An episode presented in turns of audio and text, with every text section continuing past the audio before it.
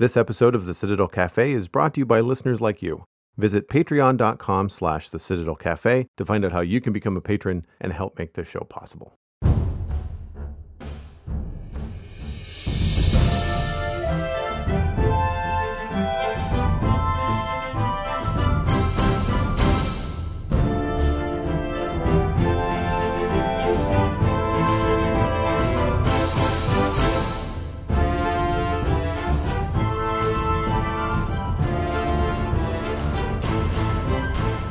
This is the Citadel Cafe, episode number four hundred twenty-four for Thursday, November twenty-fifth, twenty twenty-one.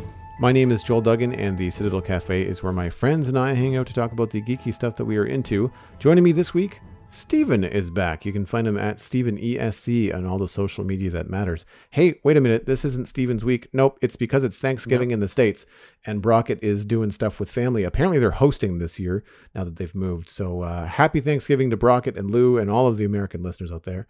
And welcome back, Steven. Hello, sir. Hello. Thank you very much for having me. I, you know, I guess, you know, we've made a habit of it now.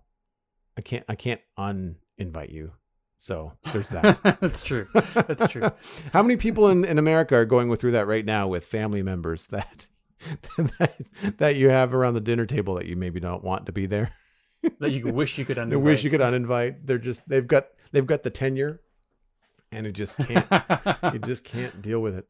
Um, I tenure. I have had a very busy week, but it's been very much the same. So uh, I don't have a lot of new stuff to report. I've just been playing a lot of Satisfactory because update five came out on Tuesday to the uh, early access branch. So I'm trying to wrap up what I'm doing on my current experimental save and then move back over to my main save. Uh, I've put a lot of hours in this game. It's kind of scary because mm-hmm. uh, it tells you whenever you save it, you've you know spent two hundred eighty hours. I mean, I get it. It's part of my job and I'm playing it a lot, but still, Uh, it's it's a little bit like every once in a while uh, during the whole podcasting, uh, streaming sort of phase of of my um, current career, you'll have something like you spent this much time playing this game, and you go, "Oh, life choices. Is this really what I should be doing? Should, should I heavily. should I do you know like I mean the dishes are done. Like I you know I am I am doing adulting things before I sit down and do the." the fun things, but still like, it's just like, I, there's always something. I mean, as an entrepreneur, you know this because you've done some freelance and stuff before. Yeah. There's just always like an email that needs to be sent or read or newsletter or a course that you have to take, like a, you know, like an art course or brushing things mm-hmm. up and stuff like that. Actually, segue, that reminds me. I saw, uh, I was lurking. You didn't know I was there. I saw you do an art stream on Sunday. Yeah, I did. That was really cool. First one in a while. And, um, It, it was it sort of coincided with me wanting to do one. It's been a while, but then Twitch also um, they opened up four new four or five five it's five. I've got the same ones. Yep, five new emote slots for all affiliates, and I was like, all right, well now I've got there's a bunch of artwork I need to do for Twitch, and so and and I I, I don't know if you knew, but I actually reached a point where the Temple of Ascension. And for those of you who don't know, that was the big project I was working on in my Minecraft streams, is essentially physically done. Nice. There's there's going to be some, like, I want to do some foliage tweaks here and there, but overall, it's like I don't really have, like, I got over all the big hubs, and it is, it's looking good. And it's almost like my brain wants to go, phew, okay, let's just focus on something else for a while. So there's part of me that's thinking I, I may do, like, a handful of drawing streams over the next couple of weeks, just as a mental break from Minecraft, but also just, I've, I feel like I've been really neg- neglecting the drawing side of who I am, and which has been, which is just a shame. So much work on the go, like you're saying, some freelance projects, and my full-time job has been just go, go, go for months. So it's, and I'm teaching part-time. So it's like, I don't know how to not do things. Yeah. That's cool. I didn't know you popped in. So I was, uh, it actually went fairly well. There's a couple of, I didn't know what I wanted to draw. And a couple times I kind of went, well, let's try this thing. And it didn't quite go the way I wanted to. And then I was like, well, let's try this. And then it turned out surprisingly well. So it's fun. Hey, cool. Uh, no, I was making breakfast. I had you up on the uh, large T V that we were talking about in the pre-show conversation that our, Ooh, that our patrons nice. Can go and listen to if you're a barista at uh, patreon.com slash the Citadel Cafe for people at the barista level. Uh, I'm looking at reworking the Citadel Cafe Patreon, actually, so keep an eye on that if you're supporting the show currently or if you are looking to become someone that supports it in the future. There's Discord access, uh, and there's also um, obviously behind the scene cuts, but I think I'm going to rearrange some things. Also, um, I found out through my Xbox Game Pass Ultimate subscription that I have three months of Discord Nitro for free because I subscribe Ooh, to cool. Xbox Game Pass. So I'm going to uh, probably wait until the first of December just because it's so close now. It'll be easy to remember that that renews on mm-hmm. the first. So I'll reclaim those, those perks. And I don't actually even know what it means. I think there's like stickers and fun gifts and things that people can use. And it might mean that people can use different emotes in, you know, one Discord or the next, but we'll see. Uh, it seems like it's a fun, fun thing to do. We've had it once before, nice. But it was only for a month. Somebody, a very nice um, supporter of the, of the channel, uh, gifted Nitro to the Discord for like a month. Uh, and that was really cool. But, um, I, I must have been one of those months where I just wasn't on there that much. And I use Discord very rudimentally. Like I just, I use it like for audio calls, for podcasts. I use it to type and chat with people, but I don't get into like the real fun stuff that you do. Mm-hmm. Like I don't do threads. I just, you know, I, I organize the rooms and I keep things simple, but um, the more complicated stuff we have going on in Discord on the Spawn Chunks podcast, John, it's Johnny is the admin on that. So he handles all the behind the scenes in the Discord. So I don't really know the ins and outs there, but um, right. But yeah, that it was really cool because you had your, uh, going back to your stream, you had your iPad Pro mm-hmm. was being captured yep. and broadcast to Twitch. But then you also had, I think you said it was your phone pointed yep. down so that people could also see your hand point, like drawing, see the physical hand motions. Because I used to do this way back before Twitch was even Twitch. It was Justin T V back then. And I would point a webcam down at my drawing table and I would draw Starcrossed every week live. And um, that's all I did. I my my cool. face my face wasn't on camera. It was just my hands. And uh, but I didn't do it digitally. I was I was drawing on paper at the time. So how did you do how did you capture the iPad screen and send it to Twitch? I actually uh, bought an app. It's, I think it was about twenty-five bucks. It's called Air Server. And so essentially the same way that an iPad can use AirPlay, Apple AirPlay to just like beam whatever you're watching to your Apple T V. So you can like, I could, I can stream something from my iPad onto my television at home. Air, Air Server acts the same way as it shows up in my AirPlay list. And I can just essentially beam, uh, like, I know I'm not using the right lingo, but essentially beam what's on my iPad to an Air Server window on my computer, and then I just do uh, then, a window capture for that right. onto Twitch, and then or into Streamlabs, which then shows up on Twitch. And then I just had my phone. I have a I have my microphone here on an arm, but then I also had the um, I bought another arm specifically for the phone so that I can have it point down. And it was just be, it was mostly because when I do my drawings, and I would say, you know, I'd be sort of gesturing with my pencil and saying, you know, in, in this area over here, wait, you can't see that. Never mind. So that now I can actually, like that little window down there that just has my, it, it's it's not as clear, but I can basically say, you know, this part of the drawing, and I can point to it right here. And I actually, I even use the little window sometimes with my hands. And then when I'm talking about what's on the screen, I'll actually pretend I'm pointing to, like the, uh, when you look at the big, the big window, and I'll use my finger in the little window to point up at the big window kind of thing. So nice. It's yeah. A fun little thing. So it's, uh, yeah, it's uh, works out pretty well. And, And and people's reaction seems to be genuinely, oh, hey, that's cool. I never, I would never have thought of that. Or, wait, is that showing your, oh, nice. So, I mean, it's, I realize those were all just broken thoughts, but everyone's general reaction seems to be one of surprise, and then they're in, impressed. So, yeah, it's good. And it's stuff that I already have, you know? I mean, other than the arm, which I think was another twenty, twenty-five bucks total. Mm-hmm. Um, I have my phone already. It uses an app.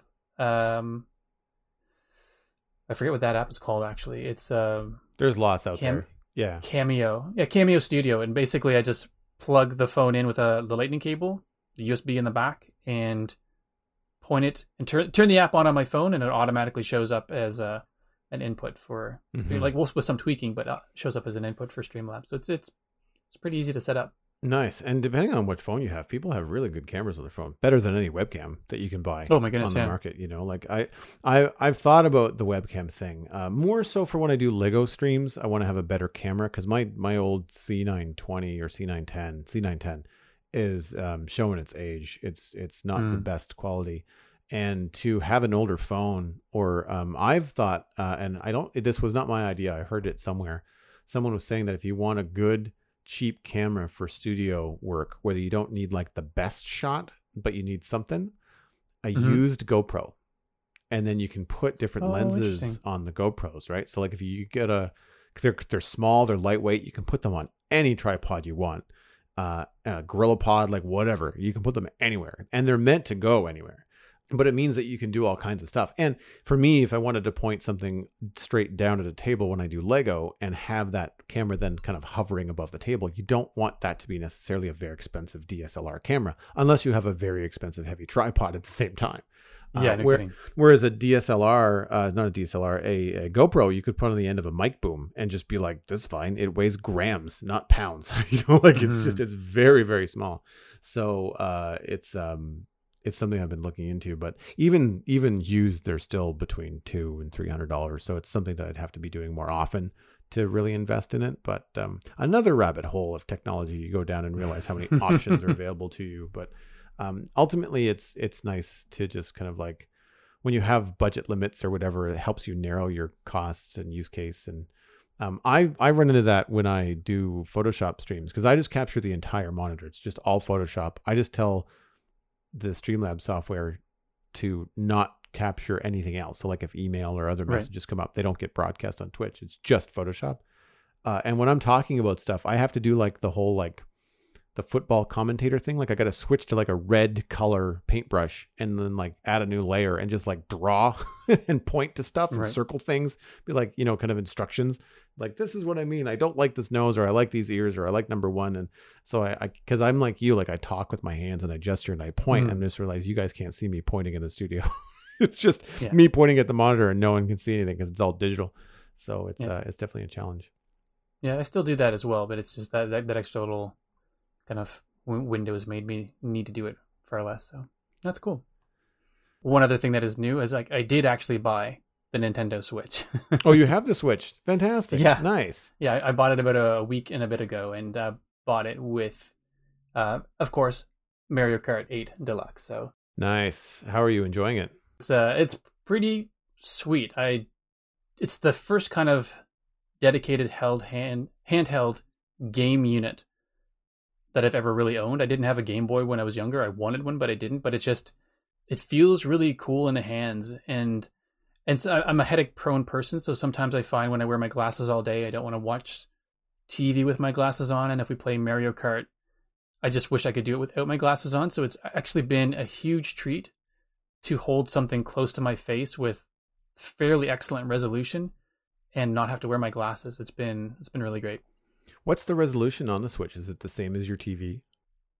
Uh, yes. I don't think it's quite H D, which is what people were hoping for. Yeah, no, that was that was the um, criticism of the new Switch was that it wasn't H D. But the fact the fact that your television and your Switch have the same screen resolution is pretty fun. Oh yeah, golden. Yeah, it's pretty pretty fantastic. So I'm looking forward to um to getting some more games of that, and and hoping that I can find some games that I'll enjoy that'll also be worth streaming. So and and yes, the next game on my list, as per our previous conversation, is uh.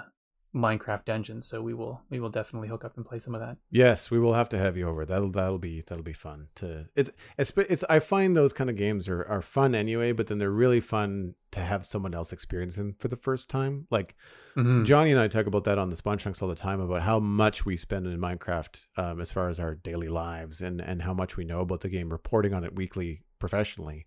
But then to For me, like, you know, holiday gatherings or meeting someone new for the first time and maybe they know of Minecraft, but they don't know a lot about it, or, you know, uh, playing with it with someone that for the first time in Minecraft, that it's an experience that you can't get back, right? Like mm-hmm. your first experience with it, and living vicariously through people when they first try video games is is something I really enjoy. One of the reasons I think I don't spend as much time on the Xbox as I thought I was going to is because I prefer sharing games on Twitch with viewers. and I prefer right. sharing games on Xbox with friends, but then enter pandemic and I really haven't had a lot of people over. So uh, hopefully that's going to change as, as more and more people get, you know, double vaccinated and, and more and more people, um, you know, being responsible have, you know, the freedom to kind of do a little bit more socializing.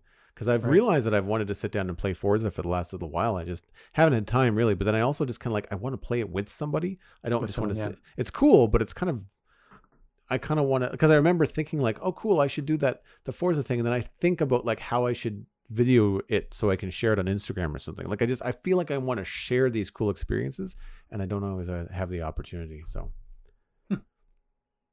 this week, Dan wrote in, and it's good that you're on the show, Stephen, because uh, the subject was the average cut length, a conversation that you and I had a couple of weeks ago. Hi, Joel and Stephen. I have just listened to episode four twenty-one, and your chat about the length of cuts in kids' T V shows brought two things to mind. I was not aware that this was that bad with kids' shows, but I definitely see this trend in younger audiences and the shorter than average clip length. This is one of the reasons I really don't like to watch Mumbo Jumbo's videos anymore. I am sh- not sure when he started doing that, but uh, the, his average clip length is maybe twenty seconds at best, and then he makes a cut. I watch Mumbo, and I don't remember these clips being that short. I think there might be a little bit of an exaggeration happening in the email, but I didn't have time to check. Mm-hmm. This makes it rather challenging to follow uh, because it makes me feel like a squirrel on cocaine. Other Minecraft YouTubers have much longer clip lengths, and I prefer their content much more to Mumbo's, although most of them don't have the same resources available to them. And to be really blunt here, I find young people have no attention span whatsoever. My cousins, who are just around twenty, consume content on their cell phone, where the longest clip is roughly seven seconds. It was infuriating to watch, to say the least. On a positive note, if you love some uh, no-cut videos, check out the band OK Go. They are a rock band with some extremely impressive no-cut music videos, including a Rube Goldberg machine in the video for This Too Shall Pass. Uh, we've got links from the email to both of the videos. Uh, so thanks for including the links, Dan. Much appreciated. Uh, since mm-hmm. you mentioned the liking of Tom Hanks, if you haven't already seen it, go and watch Terminal, an older film from two thousand two. Uh, it is a really pleasant, feel-good movie. It's funny, charming, and there is some romance, but nothing generic. Overall, just an enjoyable film. Cheers, and please keep delivering new episodes. Dan, uh, and then, of course, like I said, uh, in our show notes this week on the citadel cafe dot com, we'll have links to both uh, This is This Too Shall Pass and I Won't Let You Down. Those are the two music videos from OK Go that Dan sent in. Uh, thanks, Dan. I really appreciate the email. Have you seen Terminal? I have not yet, but uh, I like Tom Hanks as well, so I'm. It sounds intriguing. So I, I haven't. I didn't have a chance to look it up before the show because it was. Uh, it's been a busy week. So uh, I misspoke. It was from two thousand four. Um, Steven Spielberg directing. So like, it's not. It's not a slouch film. It's actually pretty good. Uh, I remember liking it. I remember not enjoying Tom Hanks's accent in it. He has like a weird, ambiguous, like Eastern European accent, I think, in it. Uh, wasn't. Either I wasn't a fan at first and then it grew on me, or I just, I found it kind of took me out of it. I don't necessarily think it would be that different of a film if he was just speaking in an English accent. But I mean, the whole premise is that he's a foreign national that is got stuck in an airport and he has to live there because he can't get past customs. So he kind of lives in the terminal. Um, But it was good. Like I remember really, really enjoying it. I, it's been years because I saw it when it first came out. I didn't see it in theater, but I think as soon as it hit video, whenever it was available to watch, uh, I watched it um, either through rentals or whatever we were doing back in two thousand four. I don't even remember. I try to remember when like Netflix became a thing. I was like, and it wasn't two thousand four. It was much later than that. But like it just, you know, I, I, my mind blurs as to like how I watched those kind of films back then. I mean, I don't remember whether D V Ds were like, by that point, bargain basement, like five dollars stuff at, you know, Walmart, where it's cheaper to just buy it than it was to rent it somewhere. Um, I don't really remember, but, uh, but yeah, I would, I would definitely, um, uh, definitely recommend it. It was a good, it was a good film. Um, I, I feel you on the shorter clips on Minecraft content in general. I don't want to call out anybody specifically. I don't, I don't think I agree with you about Mumbo stuff. Cause I'm pretty, I'm pretty sensitive to this, and I do enjoy Mumbo's content. I know he's changed the style in which he's done things recently, but um, Mumbo is a video producer in real life, outside of his Minecraft content, he does like music videos and advertisements and stuff. He's actually, he works in film. So I would imagine he would be sensitive to that. However, you know, they could still be just shorter than other Minecraft creators, uh, because as someone that has done some Minecraft creations in the past in terms of YouTube edited videos, sometimes it's easier, especially for me as a podcaster and a streamer, I can get a lot done in one cut. I don't have to necessarily re-cut things together. I'm also cool with little flubs sometimes. Um, I leave some edits in the Citadel Cafe at times. Um, it just depends on how... bet how like how bad it is and how much work it is to cut out all these little flubs, or if it's just something you want to have more of a natural conversation. It depends on the polish you want to put on the final product. Uh, mm-hmm. However, I will say that a trend that I notice in Minecraft content on YouTube, because I do watch a lot of it for the Spawn Chunks podcast, is when one person, in particularly a popular person, starts doing something cutesy with their editing, then all of a sudden everyone is doing it and everyone is overdoing it. So like if someone does something cool once or twice in a video, give it a month and a lot of the creators in that space are going to be doing it six, eight, ten times a video. Right. And I think it just comes down to the point that not everyone's a professional video editor, although it's part of their skill sets on, on YouTube. Um, and I do notice that trend, and it's definitely had me um, stopping my, not subscriptions, but I've certainly fallen off a number of Minecraft creators that I normally follow um, eagerly, because they're doing a lot of repetition. Uh, so you know how like Family Guy burns a joke into the ground sometimes? They just repeat the same, yeah. the same thing over and over again. I've noticed that with some creators online where they just can repeat the same joke week to week, video to video. And it's just like, it's not funny. You know, like it's, you've worn it thin. Your your comedic timing has has worn through the carpet, and I'm done. And I, I tend to check out very quickly on, on stuff like that. For me, I, I haven't actually seen many of Mumbo Jumbo's videos in the last little while, so I can't can't really comment on it. But in terms of, I was just remembering, um, I think it was a colleague of mine who mentioned it once before I had picked it up on my own, and they said the attention span of people is so short these days that they have a trailer to movie trailers. Yeah. I don't know if you've ever noticed that, but like they'll go, you know, new Spider-Man trailer coming out, stay tuned. And then it's it's like three seconds of get ready, this is coming. And then, okay, now I've found out where I'm going to spend the next two and a half minutes of my time. And it's like, really? Do we really need that level of of intro to something that is an intro? Or like that, that level of summary to something that is in itself a summary? So it's just, it's, uh, I find that funny. It's an ad for an advertisement. Like it, it's, yeah. Yeah. It's to, well, it's to stop people from scrolling, right? Like it's, it's the TikTok short form, like mm-hmm. you're scrolling through stuff and the True. Moment that you see it, like if the trailer starts with like a wide opening pan of New York City to set the mood, uh, before you hear Peter Parker start talking, then people are going, some people are going to miss it. They're going to keep on going, go boring and keep on going. They're Check not even going to read the title, right? They don't, no one reads. These days, they just they just look at the videos. So they have to start with a giant picture of Spider-Man and the music and be like, da, da, da, trailer right now. Don't go anywhere. And because other places people miss it. I'm like you. Yeah. I'm I'm the same way. I, it drives me nuts. Uh, and and I agree. And I also will confess that my attention span has gotten shorter over the course of the pandemic. Yeah. Uh, so much of what I do is digital, and um, I'm sure a great deal of it has to do with how much time I spend on a screen. But there has been definitely times where I could not decide what to sit down and watch over dinner, or what I was watching over dinner had lost my interest. Now, we could argue with whether the content was slow or whether the content was just not that good. Either way, I would pause it to check something. Someone texted me, whatever.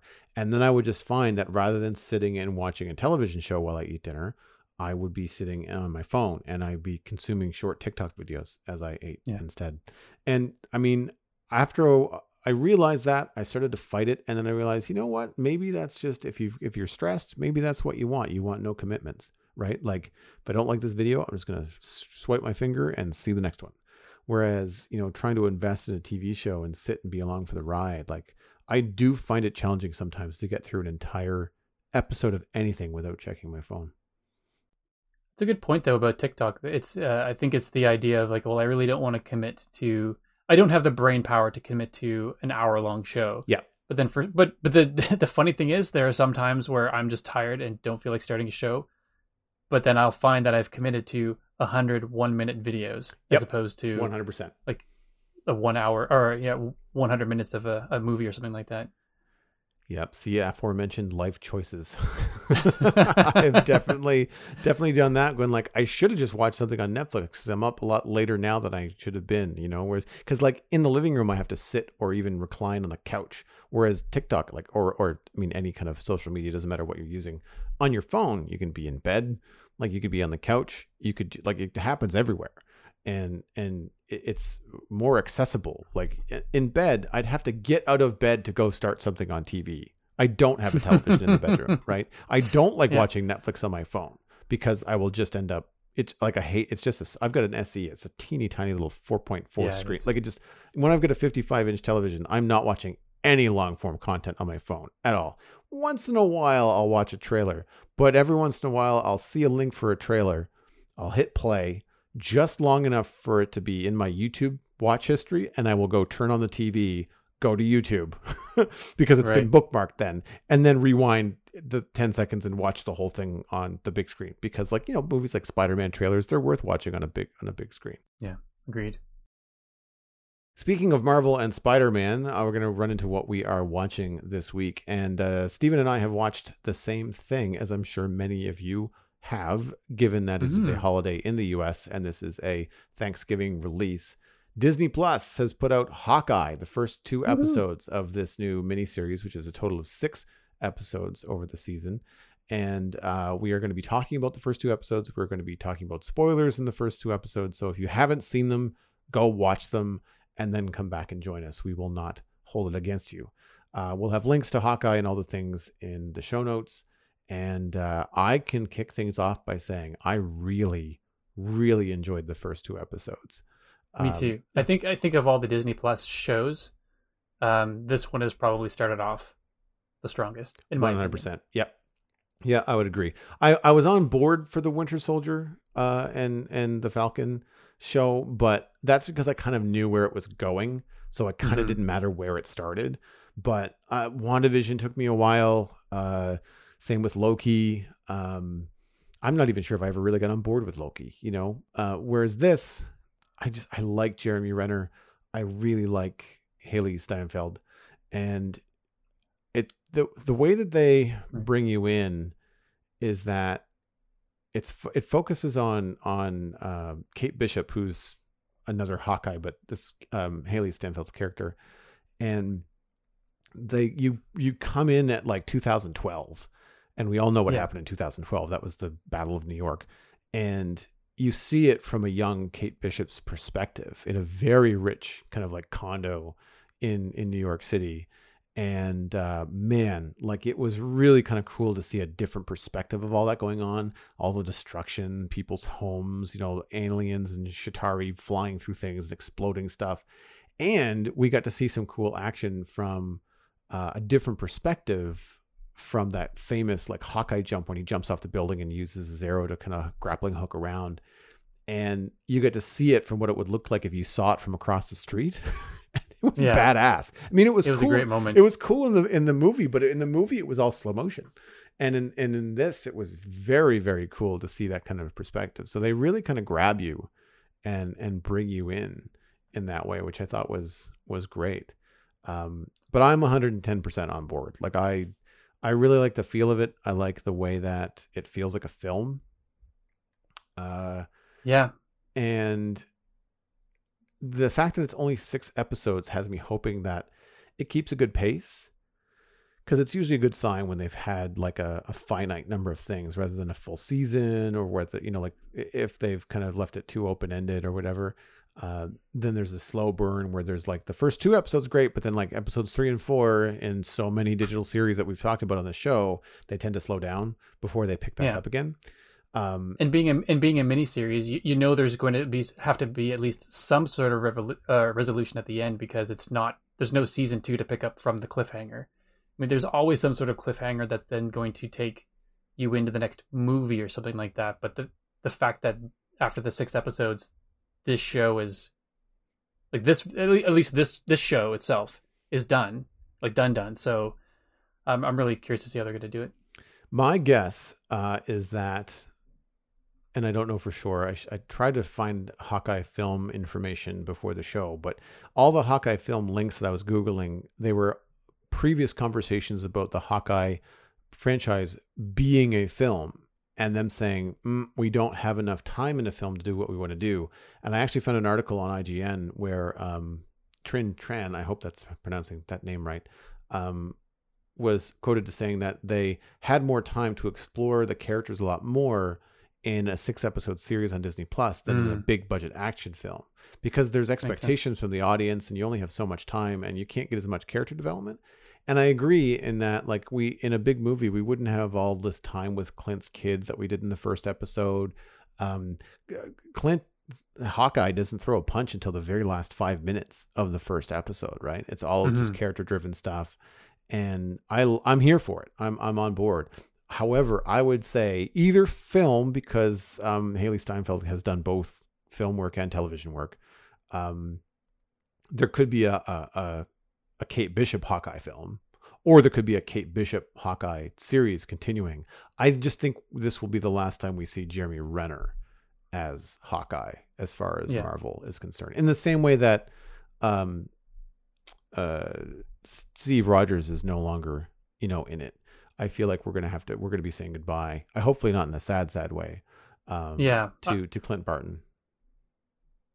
Yeah. Hopefully just, hopefully just ends up being like full on retirement where he gets to spend the rest of his, spend the rest of his days in the pasture with his family. No, and you know, like, yeah. not like that, but you well, know, pass basically the torch, like onto, exactly. on, onto Kate Bishop, right? That that's because I think, I don't know enough about the comics, but that that's, that's what I think happens, is that she puts on the mantle and becomes, you know, the new Hawkeye for the new Avengers. And there's all these, there's all kinds of different stuff in the comics. Um, yeah. I really like the balance between humor and action for the most part. I thought they did a really good job there yeah, where, agreed. Um, and a lot of that hangs on the, the banter and delivery of Renner and, and Steinfeld, um, both very good actors. Uh, I'm, I've become a really big fan of Steinfeld. Uh, her voice work in Arcane is also awesome. Mm-hmm. And, and I liked her. I've seen her in other things where I didn't know who she was. And then the first time I made a note of like, oh, I'm going to watch this person's career was in Bumblebee. So it was one of the better Transformers films with the big C G Bumblebee, um, yep. more of a family film. And she was excellent in that. And she's been in other things since. So I'm really happy to see that they've cast someone with such good chops and, and just like her fast talking, sort of talking to herself, but she's talking to other people in the room too, style of delivering the character. It's very funny. And, and then of course you have those moments where she and Barton have exchanges in the same way that um, Black Widow and, and Barton would have exchanges, Romanoff. Yeah, that's, that's a good point. You know, and it felt, it, it felt very familiar. And they, they, they kind of hint at that at first, not that it's going to be a, a parallel, but they hit some notes with the horrible, horrible Captain America musical at the beginning of this. It's meant to be bad. Like, it's meant to be eye rolling, yeah. disgusting. It's supposed to make Hawkeye and all of his family feel really uncomfortable. And um, obviously there's some, there's an actor on this musical stage pretending to be the Black Widow and dancing around the screen. And he starts to, like, obviously this is post um, Romanoff's death. And so she's, he's feeling sad, and it makes you think about him and his relationship with, with Natasha and all that kind of stuff. And then fast forward to the end of the episode, and it kicks off a relationship with this kid that has all these skills and no knowledge, you know, of yeah. how to use all this kind of stuff. And uh, they did, um, they did a really good job, I think, of, of mirroring that, but then keeping it its own thing. Yeah. Keeping it fresh. The other thing that I really like is uh, the relationship between Clint and Laura, his wife, and they kick the normal superhero trope to the curb where he's keeping dangerous stuff from her. She's, she's in the know. She, I mean, she, obviously she knows he's Hawkeye, but she knows who he's up against. He, he tells exactly, you know, tells her exactly that it's the, the, the, the, um, mafia, the trench coat, not trench coat, um, the tracksuit mafia, tracksuit mafia, D- dumbest name ever. I know it's from the comics. Yeah. Purists don't, don't at me. I just think it's terrible. Um, but which means she knows that he was Ronin. Like, there's all these cool things in there that keep their relationship on the level and much more interesting. She's kind of like the guy in the chair, you know, like she's telling him to be careful, yeah. but also just like not worried about him at the same time. Like, she's not pulling that card. It's a really nice um, relationship. She's not in it much. It's mostly phone calls. He's trying to get home for Christmas, and he's dealing with the fact that uh, Kate Bishop, through a series of unfortunate circumstances, found herself at an underground auction at an art sale and ended up with the Ronin outfit. And then she used it to help save the day and ended up causing a whole bunch of problems, because when she was caught on camera looking like Ronin, it basically got all the organized crime after her. She didn't cover her tracks well. So now um, Hawkeye, Clint Barton, is trying to protect her and also... Mm-hmm. get the suit back and just kind of put it all to rest and go home for Christmas. And he's, so he's on this, it's the only, it's like that, that traditional, like, I need to get home for Christmas movie, yeah. except for you're an Avenger. Like, it's just a little twist. That's slight, true. Slight twist. Right. Um, so it's, it's, it's delivering on a bunch of familiar fronts, you know, racing through New York City, trying to get stuff done on time. Like, there's a lot of stuff that's very similar to other films and stuff that you've seen. Uh, and I keep on calling it or referring to it like a film, and it does feel like one. The production value is there. It really does yeah. feel like a film. Uh, I got a really good laugh uh, at the crack even that Laura makes about the the tracksuit mafia. Like, these jokers, they're back again? Like, oh God, they need a new M O. And I'm just like, yeah, you think? Like, just really, really funny. Um, now, Lou told me about them in the co- in the that in the comics that Uh, the Hawkeye comics, that the tracksuit mafia are a real thing. They're comic relief. Like, they call one another and everybody else bro all the time. And it, they're just, they're really laughably bad, but also dangerous because they're armed Russian criminals.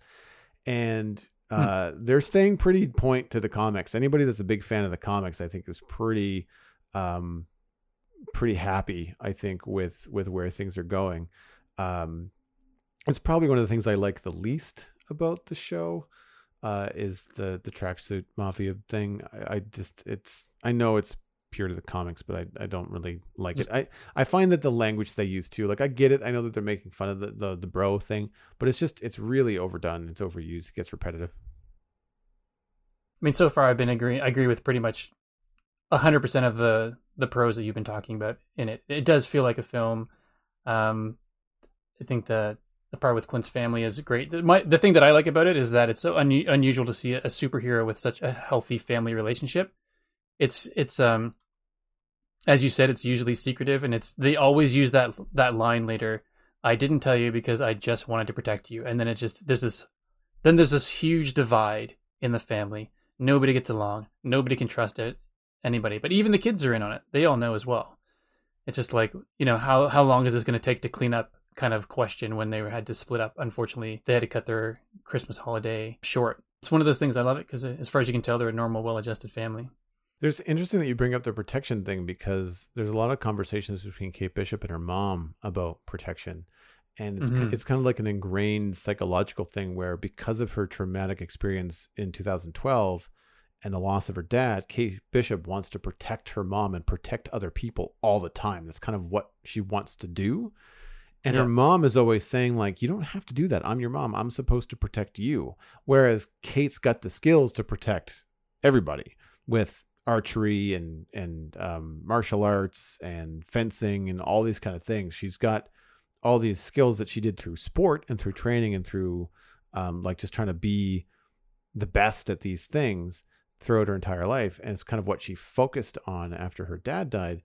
But she's always being told, you know, like, you don't have to protect anybody. I'm supposed to protect you. It's my job. Uh, so it's right. neat. To, it's neat to see that flip of, like, you know, like you said, the superhero trope of, like, trying to protect people by not telling them something. Whereas, I mean, Kate Bishop is not telling her mom about the Hawkeye stuff so much, but she's also never in the room alone with her. She's always there with, um, what's his name? The stepdad or fiance person, uh, uh, Tony Jack, I think Jack uh, Du Duquesne, I guess, is the character's name. I don't even know mm-hmm. they ever mentioned his last name, um, but uh, Tony Dalton is the actor that that plays him, and um, so there's no, you. all the conversations that she has with her mom are kind of stilted because he's in the room and then she doesn't trust him, so that she doesn't say anything. It's he's he seems untrustworthy right away. Like he's he's layering on that I'm going to be your new stepdad kind of thing because, sorry everyone, spoiler alert, Kate finds out that his her mom and this guy are engaged. So he's actually even says at one point, like he he tries to like psychoanalyze her and it's like, no, no, no, she's just trying to be, she's just this way because of this and feels threatened by me and blah, blah, blah. And says, I think it was something like almost as little as I bought a book about being a stepdad. I'm just like, really? It's yep. like, you're, you're really trying to, they're really trying to make you hate this guy like right away. And mm-hmm. they do a good job of it. He just seems so, something about him seems slimy right from the get-go. I wish they had given him more layers. I, I you know immediately that he's a villain. I'm going to say right now that he killed his uncle. Uh, I'd be happy to be proven wrong, but I'm saying right now that's what happened. Uh, I, I'm hoping that you're proven wrong. Yeah, because I wanted to be more complicated than that. I kind of wanted him to be, I kind of wanted him to be the villain, but still be something that the audience would be just like, he seems nice. Why doesn't Bishop trust him? Like, why doesn't Kate mm-hmm. trust him? And wonder that for two or three episodes before they maybe reveal that he's into some shady stuff. But instead, like they just, they really, he's smarmy. He talks too much. He tells people how they feel. He kind of like, he's the know-it-all and it drives me yeah. nuts. Yeah. I'm not. And so, you know, right away that he's a bad guy or a bad guy. Yeah.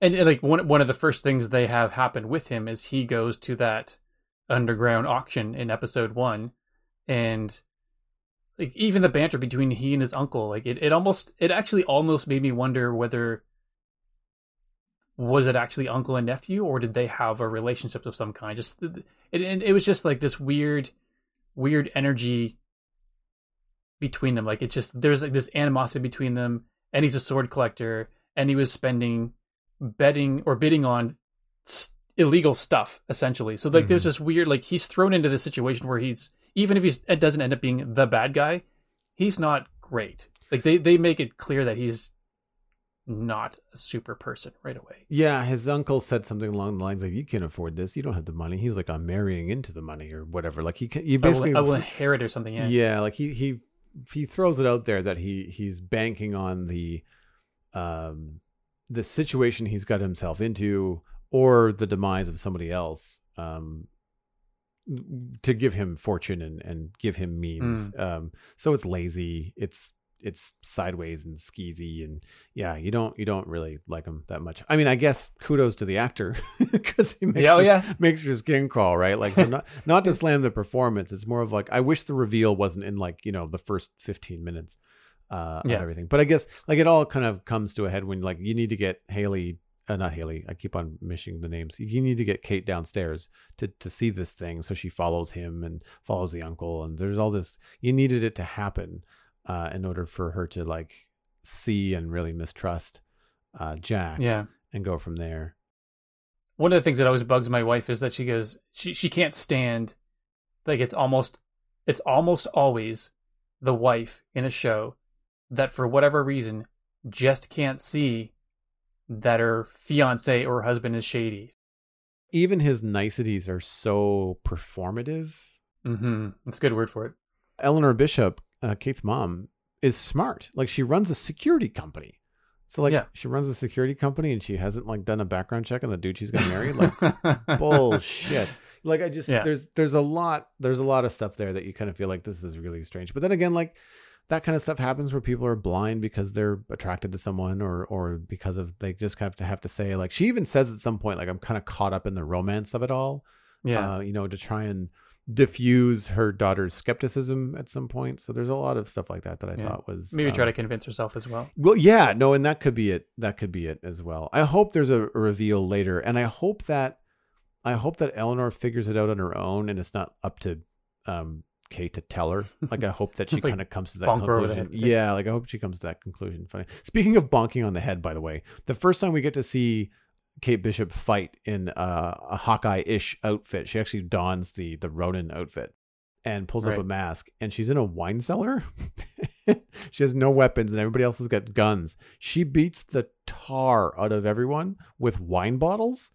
Yeah. And the the Foley sound effects of like the the the bottle full of liquid bunk whenever she hits somebody, because she's not hitting them hard enough to like break the bottle everywhere. No, which would get messy and violent.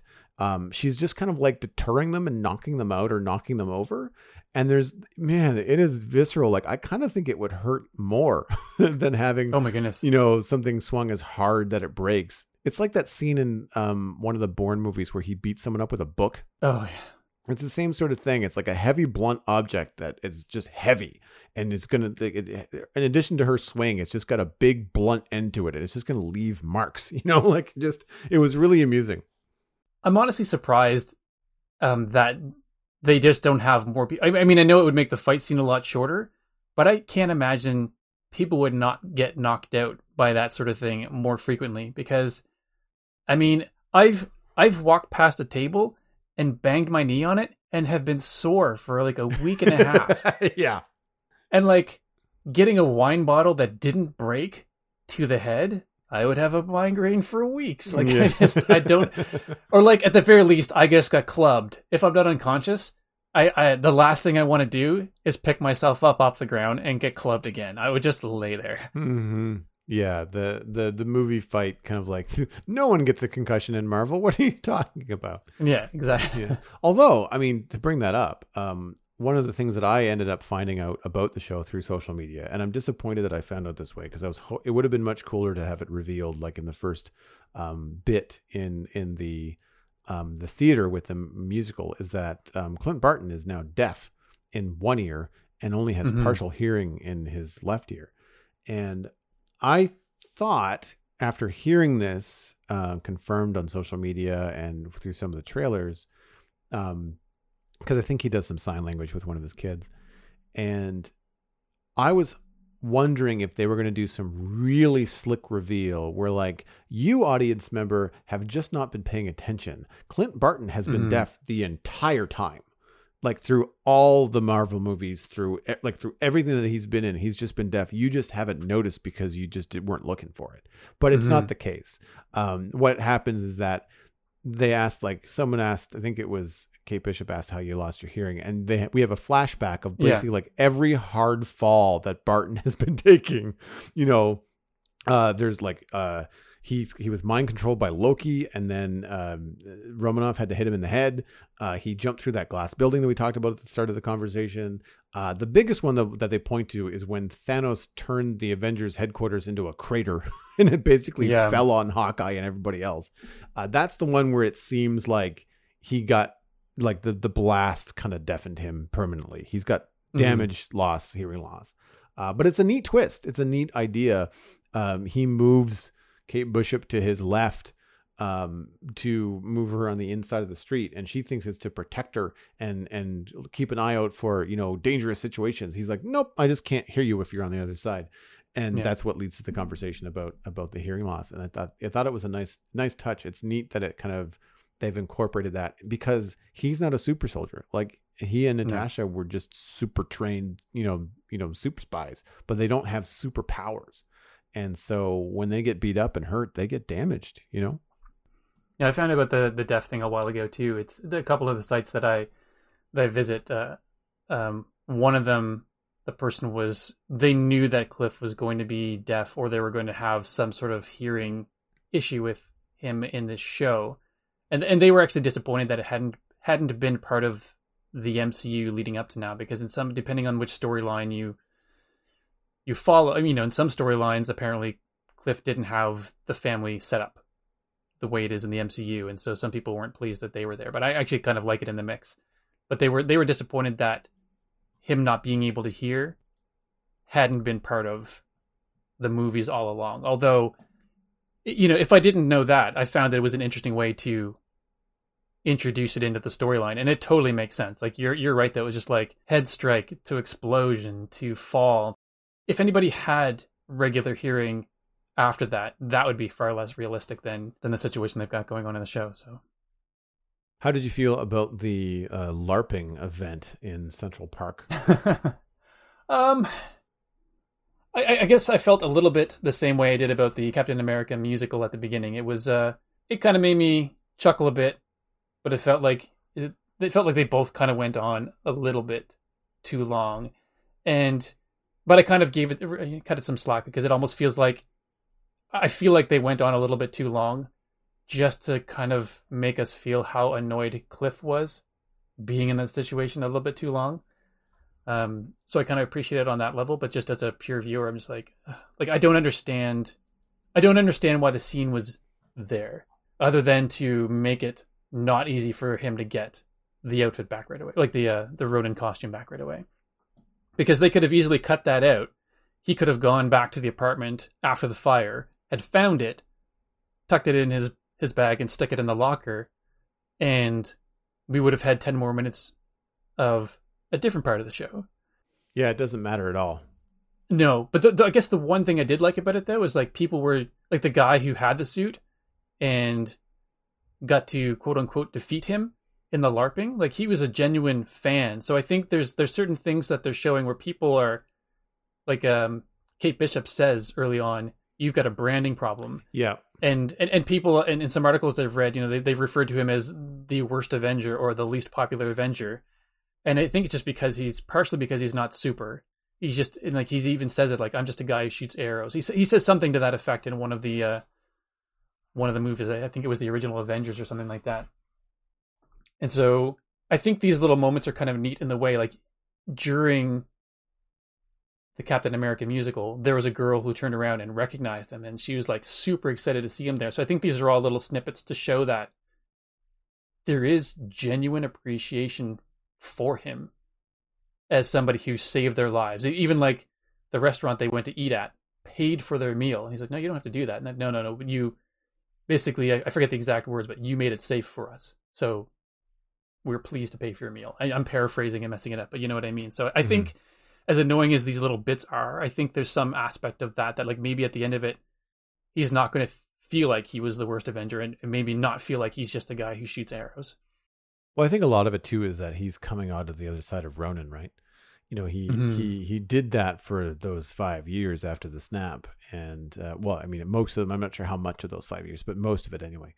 And mm-hmm. and I feel like um, that's maybe what they're trying to do. I agree with you there. I, I also feel like there's a number of nods throughout the series so far in the first two episodes to to fandom and to the weird and inappropriateness that happens at cons and fandom, like the the like the fact that the the the female bouncer with the fake axe won't let him in, you know, like she just, and he's looking at her like, I could take you with one hand behind my back, but like I'm not going to because I'm an Avenger and I just I want I just it's real. This is really important, but I'm like I'm trying to respect what you're doing. He says that at some mm-hmm. point, like out of respect for what's going on here, I don't want to like make fun of these people, but like you're really, you know, making my eyebrow twitch here. Like I, I, I want to go home to my family yeah. and have Christmas. And there's, I can see the guy with that suit on and he like, it's not his, I need it back. Um, and she even then won't break character because even though he's an Avenger, she knows he's an Avenger and he's like, I'm here on official business. That's stolen. I need to, you know, remedy the yeah. situation. And she just won't let him pass. That kind of stuff. I've, I've, I've encountered that where someone is LARPing at a convention and they'll come up to the table, my place of business, and ask a question. And when I'll answer it, and then they will, they will try to continue to carry on the conversation in character. And they're not mm-hmm. an actor. They're not very good at what they're doing. And I have no time for it. Like I appreciate, I appreciate that you're doing it. Have fun at the con, do what you want to do. But the moment that you're going to interact with somebody else professionally, like ask about my book or ask about my prices or for commissions and stuff like that, don't pretend to not know what a book is. Like you're just wasting my time and it's not fun or funny for either one of us because I'm not there as part of it. If I was in costume right. LARPing with you, all the power to you. Let's have some fun. You know, it's yeah. it's like role play around a, a tabletop game. Um, and you're not the first person to come to my table and do that. So yeah, move, well, move along. Surprisingly did not happen all that often because some people have Some people have the ability to just like understand that or pick a vibe up off of you, right? Like I've had someone mm-hmm. come over and like, forsooth, citizen, blah, de, blah, de, blah, de, blah, ask about the book and then like pull their mask up or their glasses down or something like that and be like, this is really cool. It's like, thank you. You know, like, thanks nice. for taking the time to just have a real conversation with me because this is a long day, you know? Um, yeah. There's another moment like that early on in the restroom at the, the, the, um, the theater where uh, someone wants a selfie and the two of them are at the urinal. And it's just like, dude, not the right time. And then he turns around to wash his hands and the guy's like, how about now? And I was like, it just yeah. made me think like there has to be some horror stories from, I mean, I'm sure most of Hollywood, but everyone in these Avengers films, they're so widely seen and so widely loved that I would imagine there's a lot of people that just don't understand that these actors are like with their family or trying to enjoy a meal or whatever. And just, it's just not the best time to ask for a selfie in the bathroom, you know, or yeah. in those situations. And I, I get the feeling that some of the fandom of the Avengers, they're trying to like also fold over some of the fandom that happens in our lives and, mm-hmm. and stuff like that. The other thing that I thought was really interesting, especially um, with you on the show, knowing that you're a fan of Kamala Khan, uh, I feel like the way that Kate Bishop idolizes Hawkeye is very similar to how Kamala Khan idolizes the Avengers as a whole. Yeah, especially um, um, Captain Marvel. You see that kind of going through this next phase, which is technically this is phase four, but you're starting to see that that phase of like uh, Captain America and the Winter Soldier, same thing, right? Mm-hmm. You have people, fans. You had you've got um, young kids looking up to Sam Wilson now, like stuff like that. It's it's part of what they do. It's part of how Marvel addresses the whole superhero thing. It also has commentary on fame.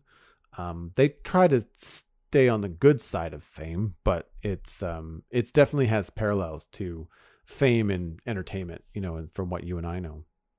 And from like from the whole fan, like the super fan aspect of things, I think uh, Hailee Steinfeld does a fantastic job of trying to keep her cool.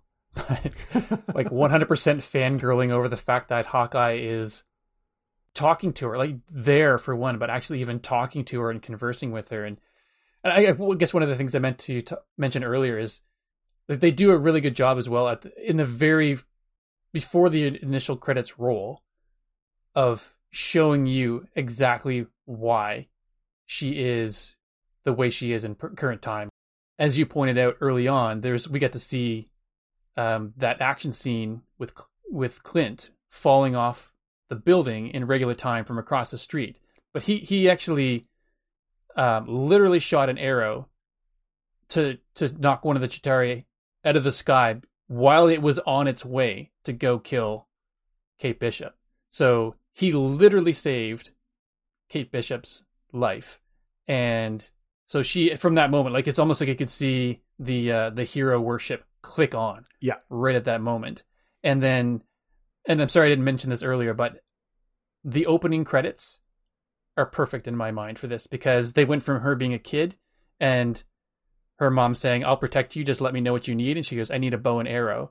And then the open and then the opening credit scenes, it's sort of like sort of not really stop motion, but it's just like uh there's like some animation stuff going on, but it basically sh- um silhouette shows her Um, as young, shooting an arrow at targets and being horrible at it. And then there's another scene where they show her doing a martial arts and not being good at it, and then doing gymnastics and not being great. And then, you know, shortly after, it cuts back to the targets, and then the shots are better, and then she's doing better at martial arts. So it's like within like that thirty seconds or what it twenty seconds or whatever opening credits, they basically show you that between the time that she said, I need a bow and arrow, and you see her in real life or in current time, she actually did the work. So it's not like suddenly, yay, she's skilled. Like it, they they basically give you that twenty second snippet or fast forward on her life, showing her that showing us that she did all the work to get as good as she is right now, which I thought was really cool. Yeah, it's the kind of thing that's tropey in superhero T V shows, is the training montage, right? Like it's the yeah.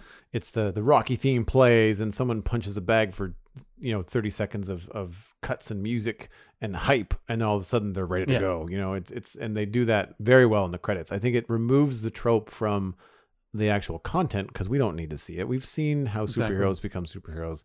We're past that. We don't want to have mm-hmm. necessarily yet another origin story for yet another character, when what we need and what matters is the relationship between Kate Bishop and, and Clint Barton now, right? Yeah. That's what matters to us. That's what matters to her in the next phase, because the, all of it before this was very similar to like you know, Bruce Wayne going away and becoming a ninja and learning all this stuff in order to come back and become Batman. You just kind of hear about the training. We don't see necessarily, some films show you more than others, but like, you don't necessarily need to see an entire series of Batman training and not being Batman, because who wants yeah. to watch that, right? Exactly. Uh, it's nice that they they kind of go in this in this direction with it. I thought it was a very, a very efficient use of time, and and, yeah. and basically, and if you're like me, you'll watch the opening credits once, and then after that, you take adv- advantage of the skip button. Yes. Afterwards. So I, I thought it was a really smart thing to do, so that you kind of, you see it and you go, oh, this is cool. Oh, neat. Cool. I get it. And she's ready to go. The post-credit scenes are not without their charm either, which was hilarious. Uh, after the second episode, the very good Hawkeye theme, um, which is very similar to it, the Avengers. It has certain hints and nods towards the Avengers main orchestral theme. Um, in the end of the second episode, and this is probably the only real laugh that the LARPing gave me, um, the the music is the Hawkeye theme, but it's like a minstrel band playing it. Oh, just listen to we the credits. Didn't watch it. Yeah, listen to the listen. There's nothing there to see it. There's nothing there to show on video. It's just the audio. Just listen to the music. Oh, okay. After like the the the triumphant music plays, and they they they no longer, when when the the animated credits are done and they're doing the black roll credits, listen to the music in the end of episode two. It's really funny. It's like okay. a mandolin and a harp, and but it's it's nice. Like the Hawkeye theme, and that that got a good rise out of me. I let it I let it play out. I let it uh, eventually it switches back to full orchestra, but it's very well done, very well orchestrated. It definitely got a laugh out of me. That was funnier than all of the LARPing combined. Um, okay. Because I found that that just slowed things down. I have very few things to nitpick about the show, which is a good sign, because usually I can be picky about this kind of stuff. But I, you know, yeah. we we talked about uh, we talked about Jack, we talked about the LARPing. The only other thing that I thought was tropey, and the kind of stuff that I, you do see in things like the Arrowverse or Flash and stuff like that, is at some point when Kate Bishop is running away from the Tracksuit Mafia, who we don't know is even the Tracksuit Mafia at this point. We don't know that they're dumb yet. There's a guy that lifts his ski mask to watch her, oh, yeah. to try and get a better look at her. But the holes in the ski mask are like hockey pucks. And it's just like, mm-hmm. why, yeah. as a criminal standing in the middle of the street, are you lifting up your ski mask? I thought he was actually taking it off when he heard the camera, the, the sirens of the police. Because I thought, you're wearing a ski mask. You need to take that off so that the police yeah. know that you're not the criminal. Take the mask off. I thought he was going to do something suave, like take the mask off and walk down the street calmly and just blend in like a Russian mafia guy. Nope. He lifts it up, holds it over his head long enough for the camera to get a really good look at him, because the script says so. And apparently we need to know who this actor is. And then he pulls it back down and runs the other way. And he was like, are you kidding me? That was yeah. the dumbest thing I've ever seen. When I read your note on that, it made me laugh, because I'm like, yeah. I didn't even pick up on that, but pulls ski mask up, providing himself no further clarity than he had when he had it on. yeah. Pulls it back down, maintains same level of visibility, goes on. Yeah. It's, yeah, it's rough. It, but stuff yeah. like that, it, it, there's not that much of it. Uh, the only other thing that's on that level of like cringy for me was, just before they end the episode, um, they show who I'm assuming is the leader of the Tracksuit Mafia, who is obviously deaf. They're hammering this home. Mm. And again, I'm bummed that it's not just Barton. Like, just if he's going to be deaf, that's great. Leave him as deaf. She must be a character from the comics, and that's why they have to maintain this stuff. Um, but she's she in is, a yeah. room listening to loud, loud music, but she's feeling the speakers, because that's what, you know, to kind of indicate that to her, to people paying attention, that she can't actually hear it. She's there to feel the bass shaking. And the guy comes in, one of the Tracksuit Mafia guys comes in and has to like sign or mouth to her that we've got them both sort of deal. But it's this thing that happens with some actors where they're cast as villains, and I haven't even heard her speak, and I don't think she's going to be a convincing villain. It's just all this heavy, heavy posturing with music, lighting, and stern-looking held camera co- mm. shots to say, this is the bad guy, and with no emotion behind it other than just like growly face. Uh, I don't buy it for a minute. I don't think that she's that threatening. I mean, maybe my mind's going to be changed. We'll see. But I, I really wish that they'd come up with some better villains for these guys. But that might be revealed later on down the line. That that's yeah. that's the only other trope that I noticed. I'm just kind of like, ugh. I, I mean, I'm on board. I like the show, but the the last few minutes of episode two were also kind of cringy. For for me, that one doesn't bother me as much because I guess I, I know her, her her character. Like she's she's coming off like trying to like. As you said, kind of the villainess or the villain right now, but she's she's not going to be the main villain, I don't believe. Um, she's actually getting her own spin-off show after this, so it's kind of I'm, I'm really curious to see what they're going to do with her because uh, it's and I think it's kind of neat actually. In the comic, she's a deaf Native American, and they actually have a deaf Native American actor playing the character, which I think is that's cool, um, amazing. Like to to be able to, and I'm not, and I'm only saying that because I guess. For whatever reason, my brain's going, what are the odds that you would find a deaf, and maybe the odds are fantastic and I'm just an idiot, but what are the odds that you'll find a deaf Native American actor who's at the level that Disney would want to play right in, yeah, you know, like basically carry the torch for this character and then be in a spin-off show of their own afterwards. So I think, you know, I, I guess for me, that'd be like saying, like, we want a deaf actor who can work at this level, who happens to be from Halifax, Nova Scotia. Like, I'm just, I'm only saying it that way because it seems like, like, you know, the odds of that just seem to be low. And, and maybe they're not. And maybe, like I said, maybe I'm just an idiot. That one just didn't bother me as much because I kind of know that they are going to take her somewhere. I'm happy to be proven wrong about the, the villain. If she's not as campy and not a villain, because I did see this is where me not knowing the comics, I didn't go like, oh, I know who that is, right? Like I just yeah. pff, right over my head, and I just went like, woof, wow, this looks like a really bad Flash villain. Yeah, it's safe to say that um, we're both on board for Hawkeye. I'm going to be watching the rest of these as they come out over the coming weeks through uh, Christmas. Likewise, and I guess one thing I want to throw out there as well, like listeners, Joel and I have said this before, but it's it's easy for us because we talk about the good and the bad of everything. It's easy for us to nitpick the bad about this show, but I would say overall, um, super enjoyable. Mm-hmm. Like don't oh, for don't sure. put a lot of weight into the bad that we're saying. You know, these are the things that might you, you might you might go, yeah, I see what they were saying, but what's good about it is just it's so much more enjoyable than what's off about it. I'm I'm happy to find a series with. Um, with Marvel and Disney Plus again that I can get on board with because uh, I was really doubtful after Loki. I was not sure, uh, and even less so after um, What, what If. if. I, I actually didn't finish them. I, I stopped watching them. I just I couldn't do it.